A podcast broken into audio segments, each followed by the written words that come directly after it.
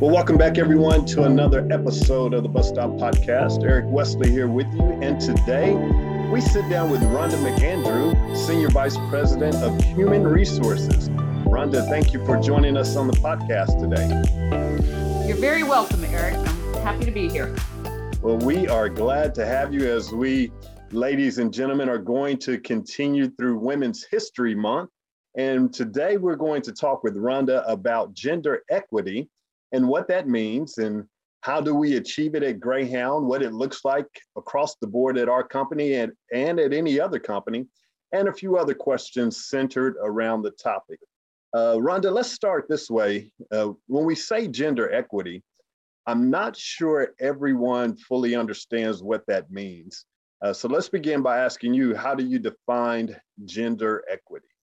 To put it simply, I would say that gender equity is the rights, the responsibilities, and the opportunities that people have are the same for both genders, both male and female, in a simple way. Okay. Um, additionally, making sure that there's fairness in regards to what their personal or uh, respective needs are as a person uh-huh. whether that be once again male or female, consistency and um, fairness in regards to how those are addressed. Let me ask you this you've had a long career in human resources. And from your perspective, and looking back at when you first started in HR, how much progress would you say has been made in this area in the fight for gender equity? You know, I think there have been huge leaps that organizations um, now they're taking into consideration as much as they can the demands on employees today. And some of this has to come as well from, you know, what generation they are, because there's an evolution that's occurred from the baby baby boomers um, when you talk about gender equity as well. Single parents are all over the place mm-hmm. in our organizations. You've got to look at situations like what we're going through right now with COVID. There are parents that have to assist their children who are being homeschooled and doing everything online. And at the same time, they're trying to do their job. So organizations have really started to be more flexible when it comes to, you know, a person's individual responsibilities and working with them in a way that they can have a career and, and a position with a company. But maybe there's something different in regards to their personal needs than the person that's their team member that you know has different um, things going on in their life. So better job and career opportunities exist now because of that for women. Mm-hmm. I think there's a bigger focus on equitable pay, no matter what sex um, that you are. And it, it goes back to the definition of what gender equity is. And I really think a strong cultural organization looks at those and, and tries to focus on making sure that, once again, the rights, the responsibilities, and the opportunities that employees have are the same, whether they're male or female. So, just looking at our company, how would you say Greyhound is doing it uh, on this topic? Um, if I were to ask myself, how are we doing? How's Greyhound doing in regards to gender equity? I think we've done a, a great job. Probably when I look back in my career, the best of any organization that I've ever worked for.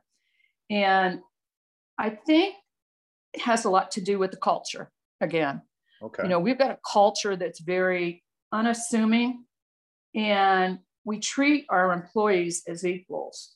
You can go into every functional area within Greyhound and you're going to see um, equity with women in leadership um, roles. Mm-hmm. You're going to see them in technical roles that you wouldn't have seen them before. You've sent out some um, articles about, you know, women drivers during World War II. There are a lot of things that we were probably one of the very first in regards to gender equity. And I think that's built a foundation of how we view um, our company and the role that our employees play and mm-hmm. what can we do to make it easier for them and retain them in our organization. How do we go about continuing to close the gap on gender equity or just maybe not even greyhound but just companies in general? What what do you see needs to take place uh, in this time? Well there, there are a lot of things I think that we need to focus on. And when I thought about this over the last couple days, it's not just within your organization. Uh-huh. I think as families, as parents, um, we need to be thinking this way in both environments. And that's such things as you know listening and reflecting when someone makes a comment or a statement, or you're looking at their situation. Everything as simple as, from a personal perspective in their home, sharing household chores and childcare equally. I know when I grew up, although I was a woman or a girl, and I grew up on a very large farm, I did everything that my brother did on the farm out in the field, okay. and vice versa in regards to what was done in the house, whether it was cleaning, um, setting the table, you know, washing dishes, you name it, we had a job chart. And everybody, no matter whether you were a boy or a girl, was involved in doing all those. And we would rotate, including even once a week making a meal. So I think that's great way to focus and to um, have children see things from that perspective at a very early age. I think as companies, we need to support our mother and our parents. You know, mm-hmm. the new generations are much more balanced in regards to work life balance. They want to spend time with their families. And it's not just the female, it's the male as well.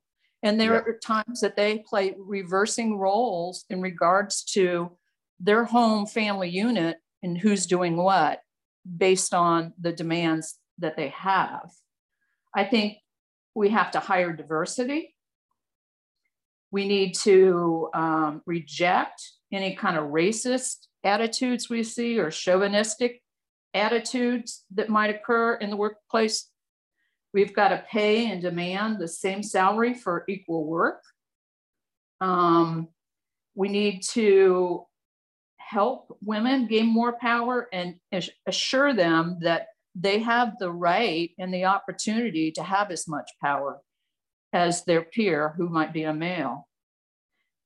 And, you know, when it comes to a, a great situation that I've seen over the years and has changed is hiring for a role. And let's say a candidate, a female candidate's pregnant.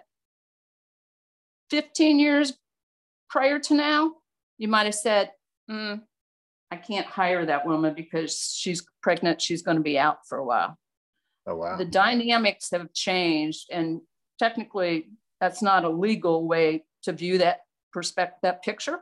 Right. And so you see shifts occurring. And like I said, I think the changing in generations has had some impact on that. It's interesting that you mentioned uh, it beginning at home. I did see a couple of articles, I think in either Forbes magazine, Forbes and uh, uh, the Harvard Harvard Business Review were mentioning how it needs to begin at home with gender equity. So that's that's very exactly. interesting that you brought that up. Yep, it's very very true. That plays a big role, obviously, in um, if you're brought up that way, then it will have an impact in uh, the companies that you go into and the leaders that are being hired because they'll have that mindset to to make those changes and see everybody as equal yeah i think your eyes are more wide open because mm-hmm. of what you experienced growing up the next five or ten years how much progress do you think will be made in uh, continuing to close the gap on gender equity i think there's going to be a huge um, in, improvement beyond even beyond where we're at today, and we've made a lot of headway. And a big part of that has to do with the fact that there's a lot of focus on gender equity today, mm-hmm. and uh, and uh, the population that is speaking about it and has their thoughts in regards to you know where things could be improved is bigger than it was before. Uh, a great deal. Um, the reason because the awareness of gender equity is in front and center of society today, the major focus, you know, I think are on pay. Um, but look at what you see in regards to different work lives or careers. Look at in politics. We have a woman vice president. Yeah, yeah. You know, several of our um, leadership in politics are women. Mm-hmm. Look at in sports today. You've got, you know, women in roles, coaching and right. in various other roles with uh, pro sports teams. And then you've got the focus in um, that we've heard a lot about, particularly in the last couple years, around gender equity in regards to actors and actresses and pay. And I think that probably was one of the big things that started the focus in the last couple years. Um, but you see executive leadership and, and key areas that people choose as career paths that you're seeing equity. And I think that will just continue to push that focus and improve equity for all for all of us. Would you say, just looking at our last question here, um, the biggest hurdle to clear and making gender equity happen? Would you say is that a is the mindset the biggest hurdle, or is there something else? I think it's the mindset, but I think you know there's some things that we can do, and there are some things that you know we do and talk about at, at Greyhound, and you know we've got our diversity initiative that we're working on. Right. Things like you know targeted actions that we can have for people that are disadvantaged and this is socially, but also you can look at it within your organization. Um, providing public services for people, challenging, you know, where we see power power imbalances mm-hmm. that have been that way for a long time. And I think sometimes when you get into a more mature organization, you still may see um, um, a structure that shows a lot of male leadership at the top, but not as much with um, female um, leadership roles. Right. You're seeing that shift in a lot of places, but there's some places that's still embedded and, and needs to be addressed. And, and there are more and more women taking uh, CEO roles in, in, in different companies. I have seen right. some headlines on that. So yes, uh, the progress continues. Uh, did we did we miss anything on this topic? I know it we haven't talked long, but is there anything that kind of is glaring uh, when it comes to gender equity that you would like to talk about? The only thing I'd like to close with is, you know, when you initially bring up that topic, I think people think about okay, making sure that women have a balanced opportunity. But it's mm-hmm. not just about women because as I said, people are shifting roles in their family structures. And sometimes it may be the woman is working, but due to a family, whether it's maybe an autistic child, you know, whatever, the father may be staying at home and being the caretaker. Right. And so there we have to look at those equally. It's not just, well, if a baby's born, the mother stays home for a while. That's why we have laws that say, you know, fathers can have time off as well when a child is born or they adopt a child. So you got to mm-hmm. look at it from both both sides. Well, this Rhonda has definitely this has been very informative today. Uh, Want to thank you for your time and just your honest talking with us about gender equity and giving us a better understanding. Uh, so thank you very much for that. You're very welcome, and I enjoyed talking. Take care, Eric. Thank you, and we look forward to having you back uh, in the future. Uh, ladies and gentlemen, that's going to do it for today's podcast. We will be back again with you in the coming weeks with some more exciting topics.